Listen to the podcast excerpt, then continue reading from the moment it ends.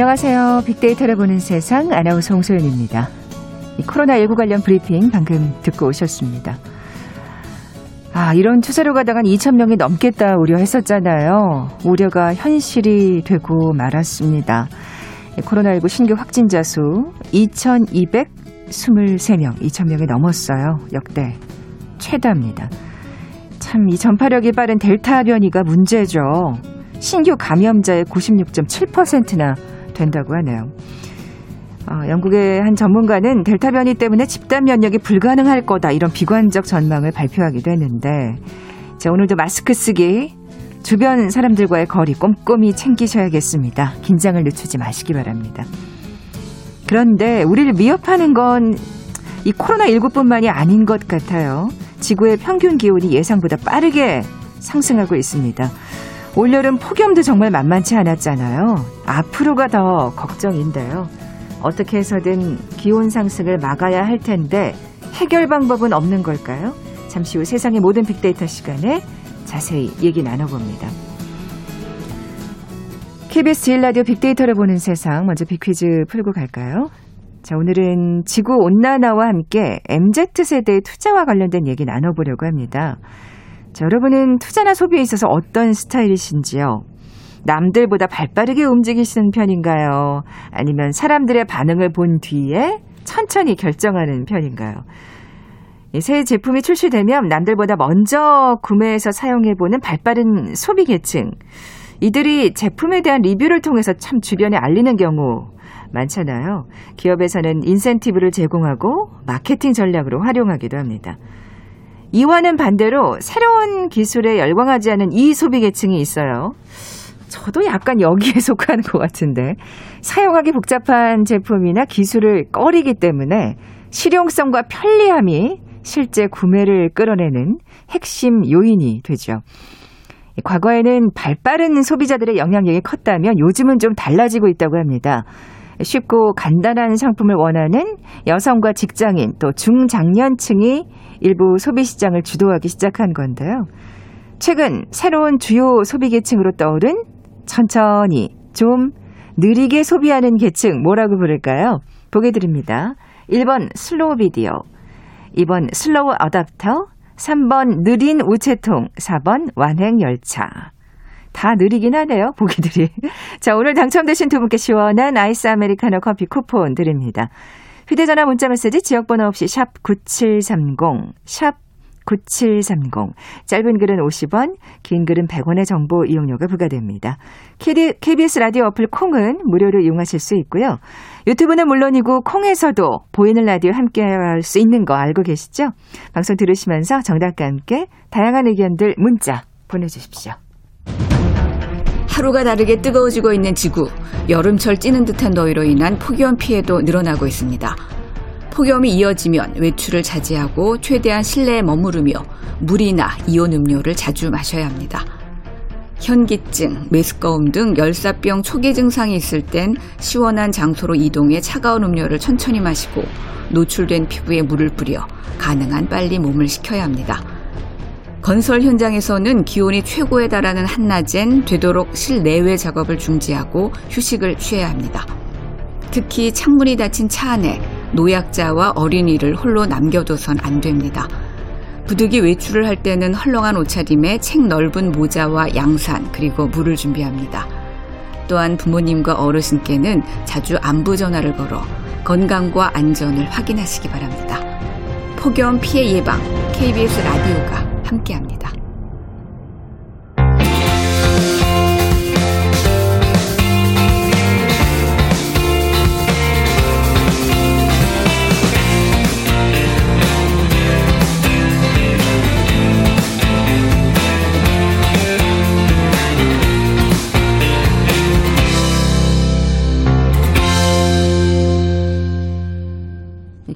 모든 화제와 이슈를 빅데이터로 분석해보는 시간이죠. 세상의 모든 빅데이터. 빅커뮤니케이션 전민기 팀장 나와 계세요. 안녕하세요. 네, 반갑습니다. 전민기입니다. 자, 오늘의 첫 번째 키워드 1.5도입니다. 네, 그 환경 이야기고요. 지구의 온도 이야기입니다. 국제사회가 2015년 12월에 파리 기후협정 통해서 지구 평균 기온이 산업화 이전보다 2도 이상 오르는 거를 억제하기로 합의를 했었거든요. 네네. 그리고 이제 3년 뒤죠. 2018년 10월에 기후 변화에 관한 정부 간 협의체 제48차 총회 우리나라에서 열렸는데 2도 억제 갖고는 지구의 파국을 막기 어렵다라는 아. 내용의 지구 온난화 1.5도 특별 보고서를 채택을 했어요. 그러니까 지구 기온 상승을 산업화 이전보다 1.5도 상승으로 막는 게 이제 우리의 마지노선이다. 아, 예, 이게 1.5도가 거기서 나온 음. 키워드입니다. 네. 사실 이 트럼프 대통령이 물러난 이후에 예. 좀더 이런 어떤 그 국제 간 협약이라 그럴까요? 환경에 네. 관련된 음, 그런 거에 대한 관심이나 어떤 경각심이 더 높아지고 있는 것 같아요. 맞습니다. 네, 네. 탄소 중립과 관련해서도 이제 뭐 바이든 대통령도 목소리를 내고 있고요. 음, 예. 음. 뭐 1.5도 상승으로 막아야 된다. 근데 예. 막을 수는 있는 건가요? 지금? 지금 그 어떤가요? 기온 상승이 예. 사실은 우리의 예상보다 좀 빨라지고 있거든요. 그러니까 향후 20년 이내에 1.5도를 넘어설 거라는 예측이 나왔는데 기존 전망보다 이게 10년이나 빨라진 거예요. 아, 그래서 이 기후 위기의 시기가 이렇게 빨리 돌게 되면 폭염, 폭우, 가뭄 최근에 이제 발생하고 있는 전 세계적으로 그러니까요. 이 지구촌 기상 이변이 더 잦아진다는 거고요. 한국 역시 그 직격탄을 피할 수 없죠. 그래서 온실가스 배출 억제 같은 탄소 중립 정책이 더 절실해진 거고 그 제 6차 평가 보고서 요약본을 이제 공개를 했는데 핵심은 21세기 중반까지 현재 수준의 온실가스 배출량을 유지를 하면 2021년에서 2040년 중에 지구 기온 상승폭이 1.5도를 넘어설 가능성이 크다는 거고요. 네. 음, 그 2018년 지구 온난화 1.5도 특별 보고서에서는 그 시점을 2030년에서 2052년으로 내다봤었거든요. 불과 3년 사이에 이 기후 변화에 가속이 붙었다고 봐야겠죠. 음. 그래서 온실가스 배출에 정말 획기적인 변화가 없으면 네네. 이 추세는 바뀌지 않을 것이다. 예, 이야기입니다. 정말 달라져야 된다. 그런 얘기네요. 맞아요. 예, 예. 어, 사실 뭐 지금 기, 지구촌 기상 이변에 대해서 얘기를 하셨잖아요. 네. 예, 뭔가 진짜 변화가 참 뚜렷한 것 같아요. 그렇습니다. 네. 이제 이 지구가 더워짐으로 인해서 불러온 어떤 데이터, 수치상의 변화가 그냥 눈에 띄거든요. 음. 그래서 이 보고서에서 제시한 데이터는 2019년 기준 이산화탄소 농도가 410 ppm, 최근 200만 년 사이 가장 높다는 거예요. 산업화 이전과 비교해서 그 2011년에서 2020년 사이 지구 지표면 온도가 1.09도 높아졌거든요. 그러니까 5차 보고서가 2013년에 나왔는데 0.78도 상승보다도 크게 뛰었습니다. 이게 아. 2013년. 그러니까 예, 예. 2003년에서 2012년까지 그래서 지구 평균 해수면이 1901년부터 2018년 사이에 20cm 상승했거든요.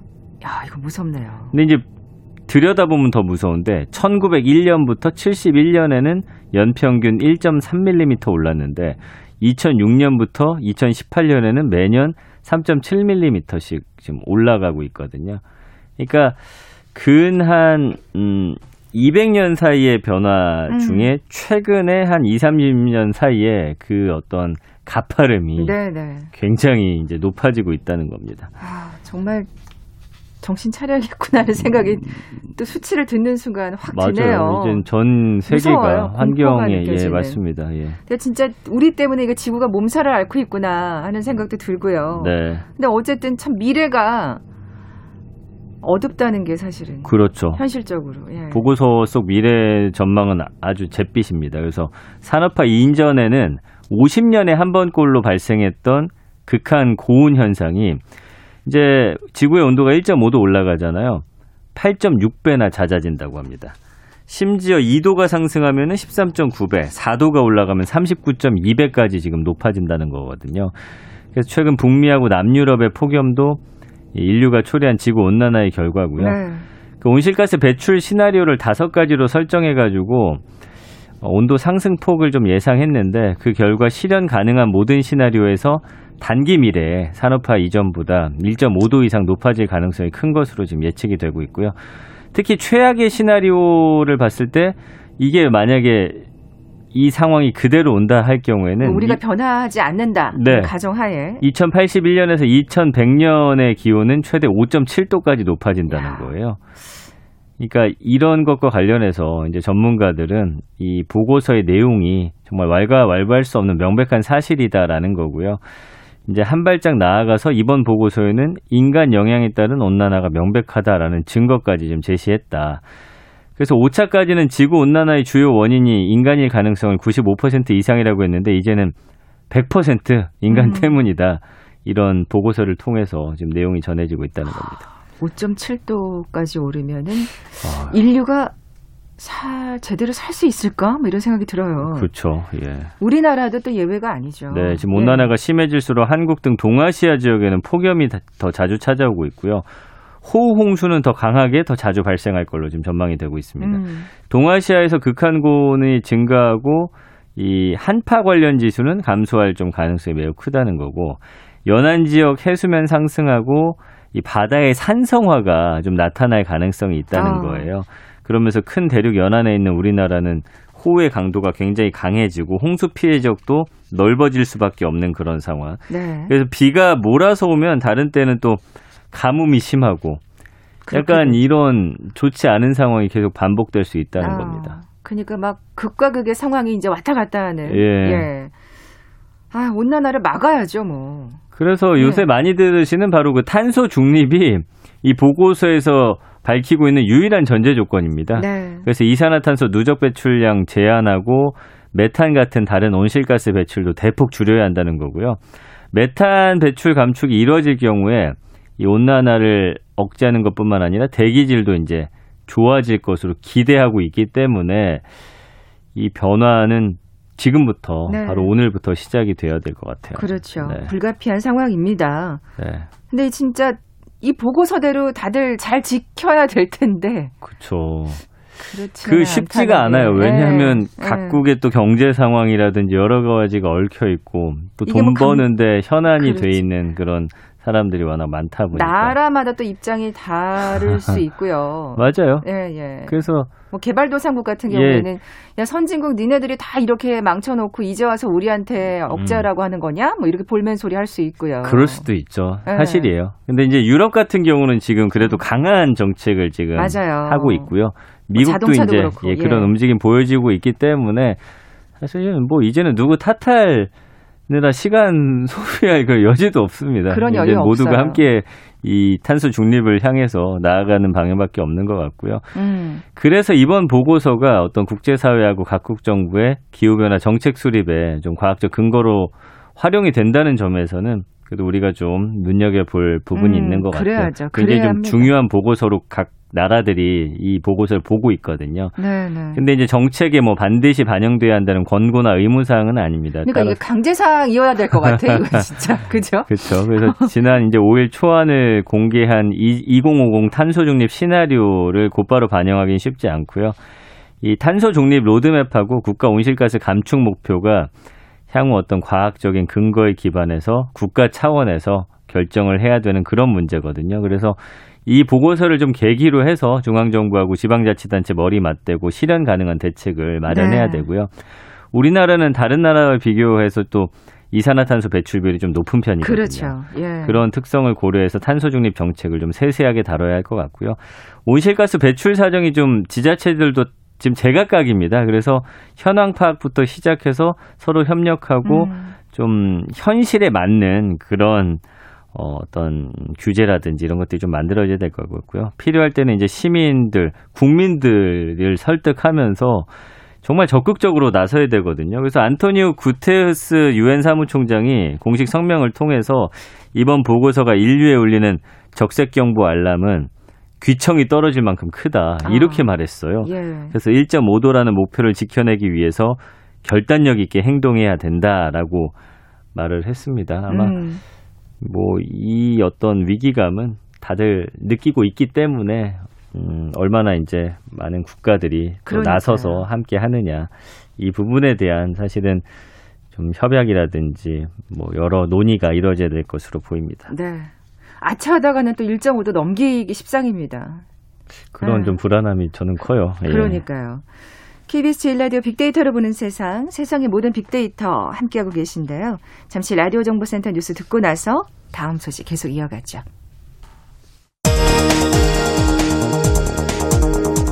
오늘 코로나19 신규 확진자 수가 2,000명을 넘어 국내 코로나19 발생 이후 최다치를 기록한 가운데 무증상이나 경증 환자가 치료받는 생활치료센터 가동률은 56.7%입니다. 백신 2차 접종까지 마친 요양병원 시설 입소자를 중심으로 최근 돌파 감염 사례가 잇따라 확인되자 방역 당국이 선제 검사와 면회 기준 등 방역을 강화하기로 했습니다.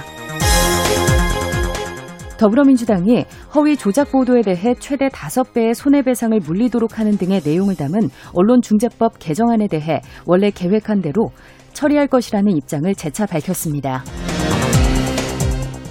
미국 국방부는 김영철 북한 통일전선 부장의 한미 연합훈련 비난 담화에 연합훈련은 한미의 결정이라는 기존 입장을 반복했습니다. 한국 조선이 3개월 연속 세계 수주 1위를 차지했습니다. 지난해 글로벌 100대 자동차 부품 업체 중 국내 업체는 9개인 것으로 나타났습니다. 택배기사로 위장해 문을 열도록 유도한 뒤에 가스총 등으로 공격한 20대 강도가 검찰에 넘겨졌습니다. 오늘은 전국에 구름이 많이 끼는 가운데 곳곳에서 비와 소나기가 내리겠습니다. 특히 제주도는 오늘과 내일 50에서 150mm가량 비교적 많은 비가 내리겠고 남해안에도 10에서 60mm가량 비가 오겠습니다. 지금까지 라디오 정보센터 조진주였습니다.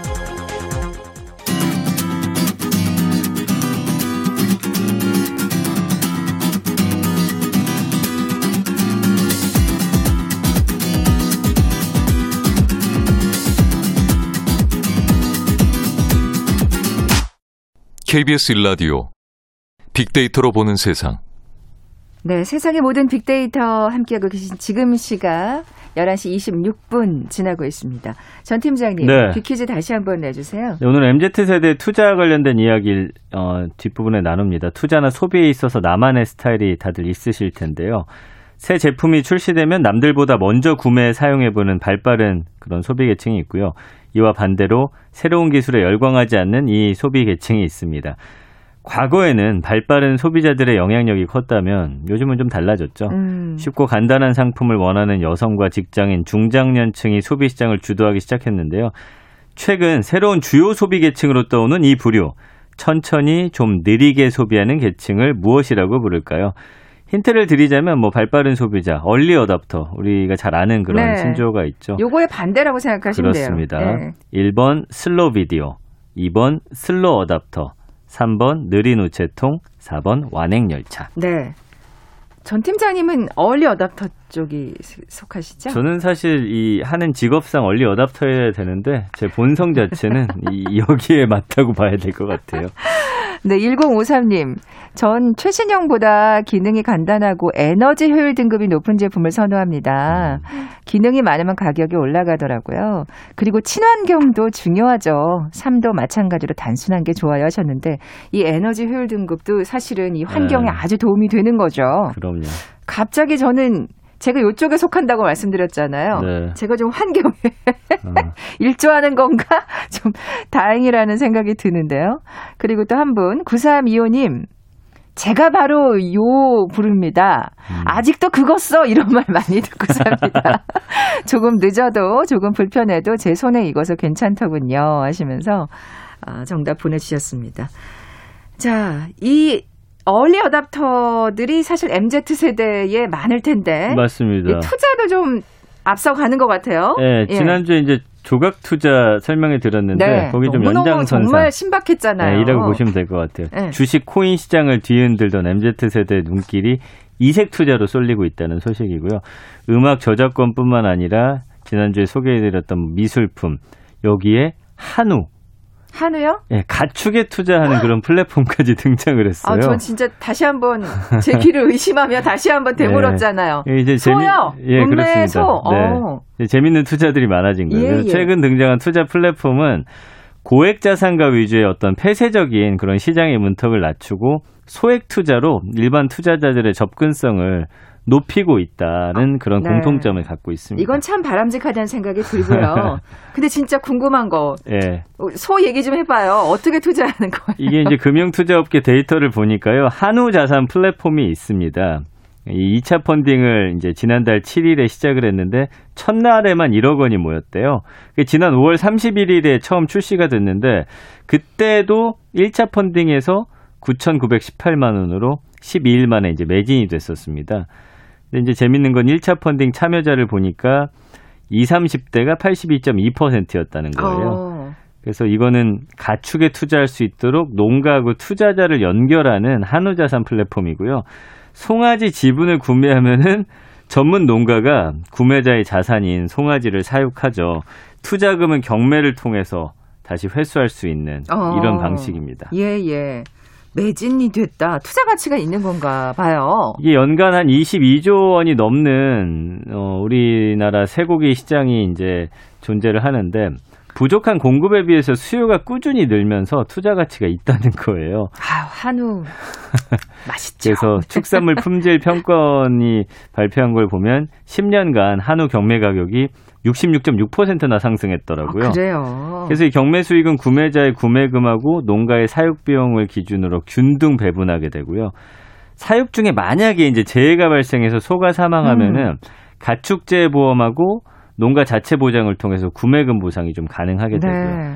그래서 그동안 대출과 위탁 사업에 사실은 농가들이 많이 의존해 왔었는데 이런 플랫폼을 통해서 직접 투자로 농가 사업에 재투자할 자금을 확보한다든지 성장 동력을 마련하겠다라는 어. 그런 취지고요. 아니 이게 재해에 관련된 어떤 보상금까지 있는 거 보면 굉장히 안전한데요. 그렇죠. 예. 그래서 이전에도 사실은 고액자산가나 업계 기관 투자자가 한우 위탁 사육하는 경우가 있었거든요. 네네. 근데 이제 일반 투자자들은 뭐 생각도 못 하고 접근성도 떨어지고 근데 이제는 이런 것들도 어. 일반인들이 할 수 있게끔 플랫폼을 통해서 만들어지고 있다는 게 굉장히 흥미롭습니다. 네. 아니 근데 왜냐하면 사실 소 한 마리도 굉장히 비싸거든요. 맞아요. 그러니까 소액 투자가 가능해졌기 때문에 이제 일반 투자자들의 접근성이 이제 높아진 거잖아요. 네, 이게 어, 어. 사실 비싸요. 왜냐면 한우 성체 기준 한 마리 사육비가 최대 천만 원이고 보통 한 100에서 3천 마리 단위로 사육이 이루어지기 때문에 최소 10억에서 300억 원에 달하는 현금이 좀 필요하거든요. 예. 그러나 이 플랫폼에서는 4만 원이라는 소액으로도 투자할 수 있게 이야. 했고요. 뭐 그 금액은 본인이 이제 고르시는 거고 고액 자산가나 업계 기관 투자자의 어떤 전유물이었던 한우 투자를 일반인도 접근할 수 있게 문턱을 낮춘 플랫폼이고 투자자하고 좀 농가가 다 윈윈할 수 있는 그런 선순환을 바란다고 대표는 이 플랫폼 개발업자는 말을 음, 했는데 네네. 사실 처음 있는 투자잖아요. 그쵸. 이게 이제 어떤 모습으로 흘러갈지는 좀 지켜봐야 될 것 같지만 좀 흥미로운 투자를 찾는 MZ 세대의 어떤 그런 욕구와 좀 맞아 떨어지지 않았나 싶습니다. 네. 아니 적어도 어쨌든 농가들은 정말 말씀하신 대로 좀 빛내는 경우가 참 많았는데 네. 뭐 그런 의미에서는 또이 바람직한 방향으로 흘렀으면 좋겠다. 맞아요. 또 그런 바람이 생기고 아까 4만 원 소액 얘기하셨는데 갑자기 아 그럼 한우 1인분 정도 값인데 막 이런 생각이 들면서 그렇죠. 자 빅데이터 반응도 좀 살펴볼까요? 네, MZ라는 키워드하고 투자를 함께 이제 결합해서 제가 분석을 해봤는데요. 언급량이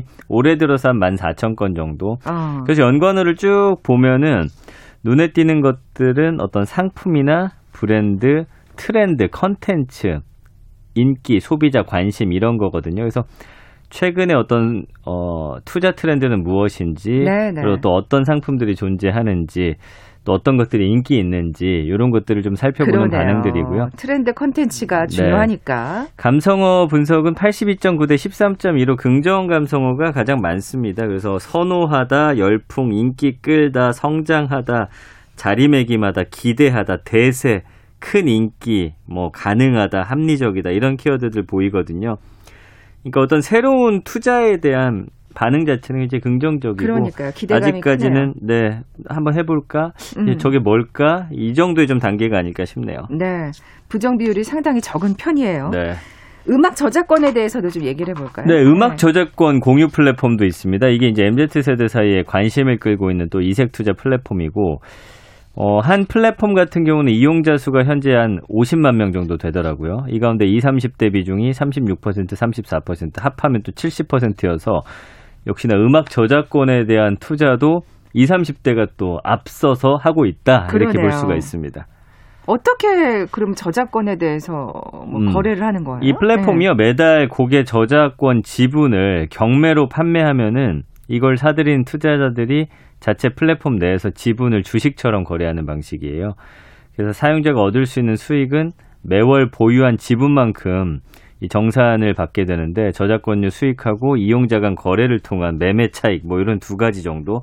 그래서 일부 그동안에도 증권사들이 음악 저작권 상품을 판매를 했었는데 최소 투자 금액이 3억 원 이상이었습니다. 아, 그때도 이제 일반 투자자들이 접근하기 어려웠군요. 예. 그러나 이 플랫폼을 통해서는 저작권 지분의 주당 가격이 보통 한 만 원에서 10만 원대로 크게 부담 없는 수준인데 이거는 이제 노래를 보는 좀 안목이 있어야 될 것 같아요. 예. 그렇죠. 나만 좋아하는 노래로서는 투자하기가 좀 어려울 것 같은데 네. 이건 뭐 안정적인 투자가 가능할까요? 예, 일단은 이 플랫폼 자체가 좀 제도권 편입을 위한 노력을 좀 하고 있어요. 아, 그러니까 이제 시작 단계다. 그렇습니다. 예. 그래서 저작권료, 뭐 참여 청구권 이런 걸 다루는데 이게 현행 자본시장법상 어떤 수익증권에도 해당이 되지 않기 때문에 아. 아직은 좀 불안정하다고 봐야 될 것 같아요. 그러네요. 네. 금융 반대로 제도권에 말하면. 예, 규제를 받진 않지만 그만큼 또 투자자 보호가 어렵다는 음. 말이거든요. 그래서 이제 회사 측이 이런 거를 또 따로 하는 법인을 설립해가지고 플랫폼 운영하고 저작권 권리 관리 같은 거 분리해 가지고 좀 보호 장치를 좀 만들고 있거든요. 아, 그래서 이제 제조권에 편입이 되면 현재보다 플랫폼 운영에 있어서 더 많은 좀 제약이 있을 수는 있는데 소비자 권익 보호라든지 거래 활성화를 위해서는 오히려 그 금융위의 감시와 규제를 이 업체는 바라고 있더라고요. 그러니까 그렇군요. 여기 이제 제도권에 들어가느냐 못 들어가느냐. 그럼으로 인해서 사실 지금 투자 가치는 있지만 만약에 이게 뭔가 실패하거나 안 좋은 방향으로 갔을 때 좀 보호 장치가 약간 미진하다. 네. 이 정도로 좀 생각하시면 좋을 것 같습니다. 관심 있는 분들 조금만 더 지켜보시는 것도 나쁘지 네. 않을 것 같고 미술품으로 좀 넘어가 볼까요? 네, 음. 미술품 투자 플랫폼은 뭐 최근에 큰 화제가 됐죠. 그래서 네. 디지털 분할 소유권을 통해서 이 미술품을 조각처럼 원하는 만큼 소유할 수 있도록 했거든요.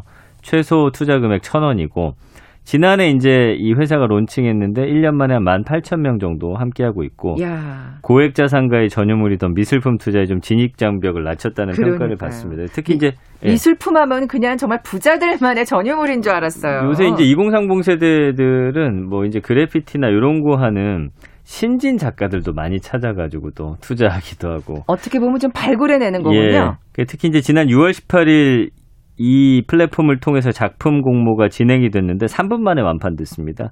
굉장히 관심이 뜨겁다고 봐야 될 것 같고. 그 유명한 그래피티 말씀하시는 네. 거죠? 어. 총 340여 명이 참여했는데 전체 참여자 중 30대가 역시나 42.77%. 2030이 새로운 투자처를 지금 찾기에 좀 혈안이 돼 있다 볼 수가 있을 것 정말 같아요. 얼리 어댑터들이십니다. 우리 MZ 세대들. 네. 근데 정말 이게 투자의 활로가 다양해진다는 거는 참 바람직한 것 같아요. 그렇죠. 예. MZ 세대 투자는 좀 역시나 근데 이제 기존 투자처들의 진입 장벽이 좀 더 높아졌다라고 볼 수도 있을 것 같아요. 아. 워낙 뭐 부동산이나 이런 게 돈이 많이 들기 때문에 힘들죠. 예 그래서 음. 증권업계에서는 이제 저금리 장기화로 투자 수요가 전반적으로 늘다 보니까 MZ 세대 투자 폭이 좀 넓어지고 있다는 분석이고요. 특히나 이제 투자에 대한 관심이 코로나 시국에 확 올라왔잖아요. 그러면서 뭐 음. 주식 같은 전통적인 자산뿐만 아니라 가상 자산, 지식 재산권, 다양한 투자에 대한 지금 수요가 늘어나고 있기 때문에 투자를 하는 입장에서는 뭐 이런 다양성으로 인한 어떤 선택의 폭이 넓어졌고 그러나 이제 모르고 또 잘못 접근했다가는 그만큼 또 위험 부담도 있는 것이기 때문에 관심 네. 분야를 좀 이렇게 서서히 보시면서 좀 큰 돈 한꺼번에 투자하기보다는 그 시장이 어떻게 음. 좀 돌아가는지를 파악한 후에 하시는 게 어떨까 생각이 드네요. 이럴 때는 오늘 이 빅퀴즈 정답인 요거에 네. 얼리 어댑터 말고 요게 조금 더 필요한 관점이 아닐까 아, 그럴 싶은데 수 있겠네요. 저는 예. 한우가 관심이 갑니다. 네, 지금까지 세상의 모든 빅데이터 빅커뮤니케이션 전민기 팀장과 함께했습니다. 고맙습니다. 감사합니다. 자, 오늘 빅퀴즈 정답은 이번 slow adopter였죠. 쿠폰 받으실 두 분입니다. 앞서 소개해드렸던 1053님, 그리고 9325님께 선물 보내드리면서 물러갑니다. 끝으로 슈퍼주니어의 Mr. Simple 띄워드려요. 내일 뵙죠. 고맙습니다.